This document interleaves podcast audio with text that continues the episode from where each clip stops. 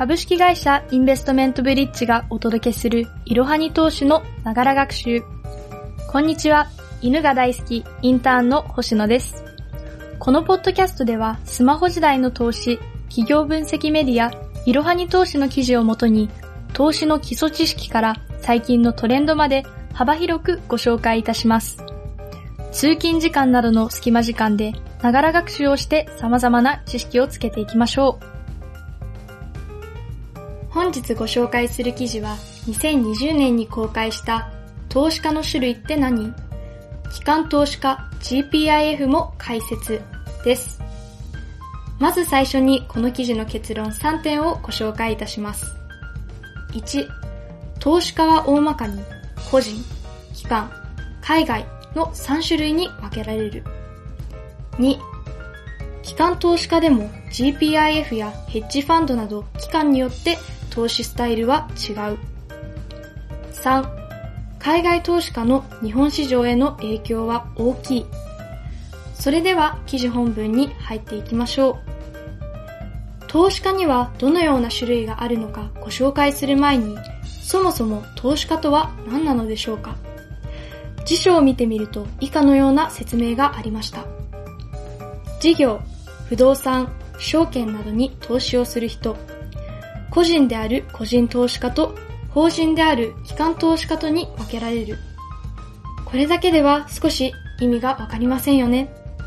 簡単に説明すると、投資家とは将来価値が上がりそうなものにお金、資産を投入して、そこから継続的に利益を得ようとするもの。個人もいれば法人もいる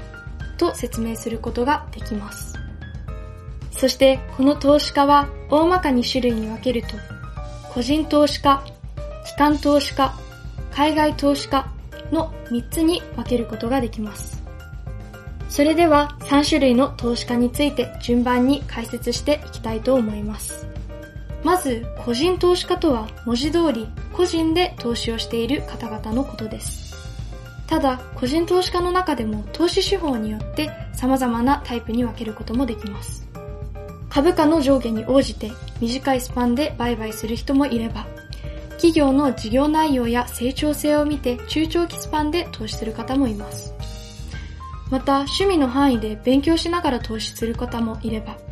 将来のためにコツコツ投資をする方や、投資で生計を立てるプロの個人投資家もいます。NISA 制度が始まったことにより、投資のハードルも下がってきて、最近では小さな資金から始める個人投資家の方々も増えてきています。では、個人投資家の特徴は何なのでしょうか？個人投資家のメリットとして挙げられるのは、自分の好きな時に好きなように売買ができるというポイントです。例えば、自分が普段使っている企業の株を買う。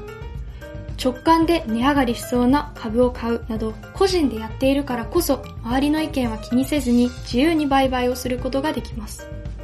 ただ、個人投資家の資金力は限られているので、公出する機関投資家や海外投資家の売買動向に株式市場が影響されて保有銘柄が値下がりしてしまうこともあるので、その点は頭に入れておきましょう。そして上場企業にとって個人投資家は必要不可欠な存在でもあります。機関投資家が売るときに逆張りして買ってくれる個人投資家も多いので、企業にとって個人投資家や機関投資家をバランスよく株主にするのは大切なことです。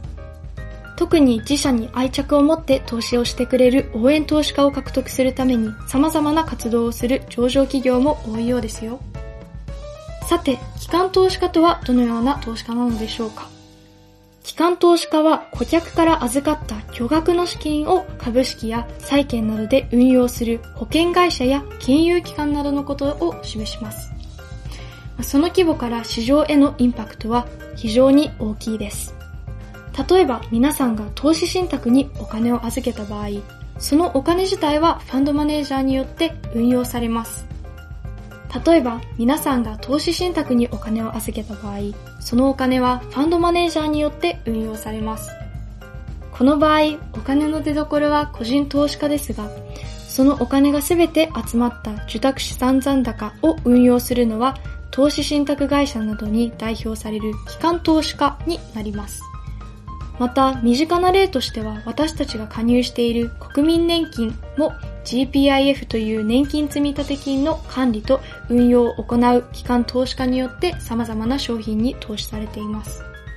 GPIF は約170兆円もの運用資産を有していて、世界の年金機関の中で圧倒的ナンバーワンであるため、世界最大の機関投資家とも呼ばれています。安定的な運用を求める生命損害保険会社や GPIF は中長期目線での投資が多く、特に保険会社は債券への投資比率が高いです。また GPIF は環境や企業のガバナンスに配慮した ESG 投資も近年強化しています。GPIF の後を追う形で数多くの機関投資家が ESG 投資を取り入れており、このトレンドはこれからも拡大していきそうです。そして GPIF とは対照的に短期的な売買を繰り返してハイリスク、ハイリターンの投資を行っている機関投資家もいます。この機関投資家はどこなのでしょうか？そしてこの機関投資家はどのように大きな利益を生み出そうとしているのでしょうか？気になった方は説明欄記載の URL よりぜひいろはに投資の記事をご覧ください。本日の息抜き。本日はまた英語のプチ勉強会を行いたいと思います。記事で紹介した機関投資家と個人投資家なのですが、英語ではそれぞれ個人投資家の方は individual investor、機関投資家の方は institutional investor と言います。で、こちらの例文を一つご紹介したいと思います。で、様々な観点から機関投資家と個人投資家の違いを説明した英語の記事が Yahoo Finance に掲載されていたので、まあ、今日の例文はその記事からピックアップしました。で、この箇所では資産面での機関投資家と個人投資家の違いについて話しています。Individual investors usually have much smaller portfolios than institutions unless your name is Jeff Bezos. 日本語訳にすると、名前がジェフ・ベゾスでない限り個人投資家は機関投資家に比べてはるかに小さなポートフォリオを持っています。と訳すことができます。で、この文章では機関投資家のことを institutional investor ではなく、